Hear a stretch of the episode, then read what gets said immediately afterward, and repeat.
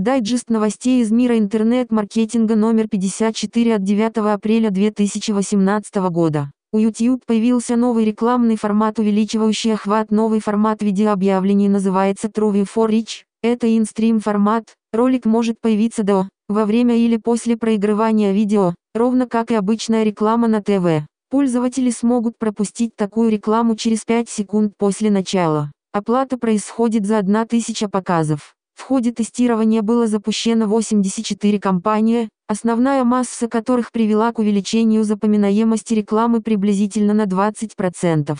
Reddit делает редизайн впервые за 8 лет. Сначала обновление получит небольшая фокус-группа, выбранная случайным образом. Это будет сделано для того, чтобы протестировать нагрузку на серверы. Через несколько недель новая версия станет доступна всем посетителям. В отличие от остальных сайтов, старую версию отключать не планируют. Всегда можно будет вернуться с помощью баннера в хедере страницы или по ссылке oldreddit.com. В Одноклассниках был запущен сервис на основе нейросети «Моменты». Одноклассники запустили «Моменты», нейросеть создает видеопоздравления с днем рождения для каждого аккаунта. Видео создаются с использованием собственной разработки по распознаванию лиц на фото, Нейросеть выбирает из пользовательских фотографий лица друзей и размещает их в праздничном ролике с поздравлениями. Теперь все пользователи одноклассников будут получать в день рождения видеопоздравления, созданные искусственным интеллектом, и смогут опубликовать их в собственной ленте.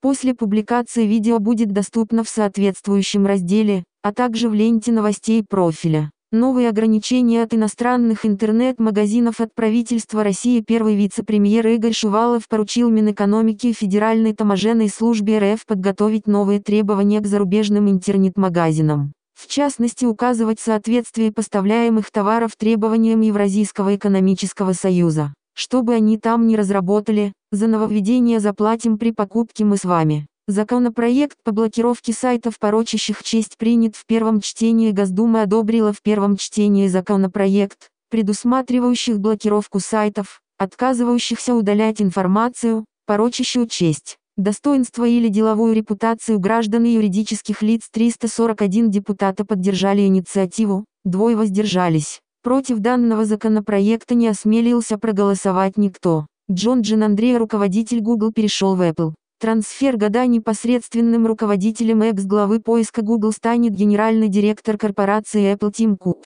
Джин Андрея провел в Google около 10 лет, за это время он поучаствовал в массе проектов, в том числе в интеграции систем искусственного интеллекта в Gmail. Google Assistant естественно также работал над поиском Яндекс.Директ запустил колдунщиков выдачи на этой неделе новый дизайн выдачи перестал быть тестовым. И ссылка на страницу «Все объявления» будет чаще показываться по коммерческим запросам именно в таком виде, который вы можете видеть на картинке ниже. Правила показа остались без нововведений, изменился только внешний вид ссылки на страницу «Все объявления». ВКонтакте изменил таргетинг и добавил массу новых категорий. Теперь рекламодателям будут доступны 10 новых сегментов. Покупка жилья, коммерческая недвижимость, покупка автомобиля, кредиты для бизнеса, вклады и депозиты интернет-банкинг, потребительские кредиты, микрозаймы МФО, кредитные карты, электронные кошельки. Эти сегменты позволят более точно искать аудиторию для своих продуктов.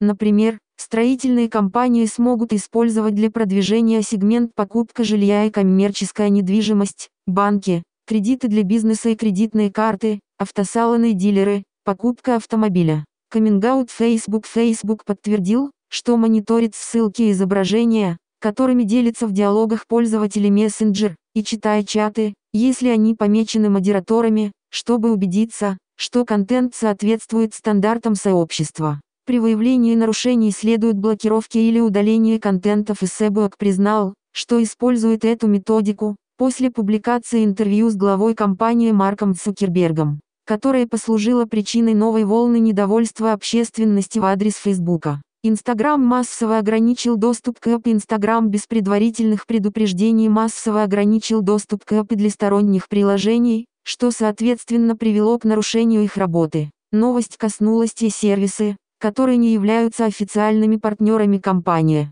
Инстаграм сильно уменьшил количество запросов, которые сторонние разработчики могут направлять к API для получения свежей информации. Ранее они могли совершать до 5000 года запросов в час, а теперь лишь 200. Это привело к проблемам в работе многих сервисов и приложений, которым теперь явно не хватает текущих лимитов. Иск о блокировке Telegram был подан Роскомнадзором. Роскомнадзор подал в Таганский суд Москвы иск об ограничении доступа к Telegram. Об этом сообщается на сайте ведомства. Заявление было подано на основании станция 15.4 Федерального закона об информации, информационных технологиях и о защите информации с требованием об ограничении доступа на территории России к информационным ресурсам организатора распространения информации в сети интернет Telegram Messenger Limited Liability Partnership.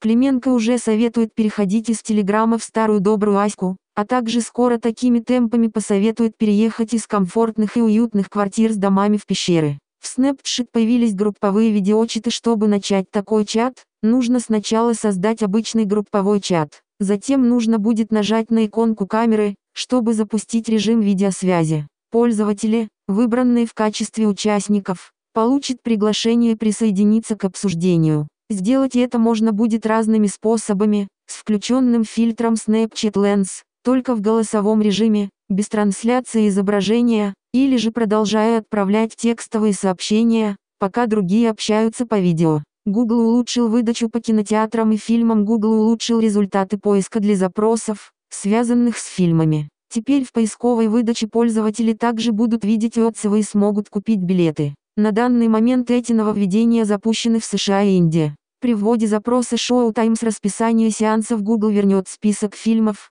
которые идут в близлежащих кинотеатрах, и время их показа. Чтобы купить билет, нужно нажать на интересующее время.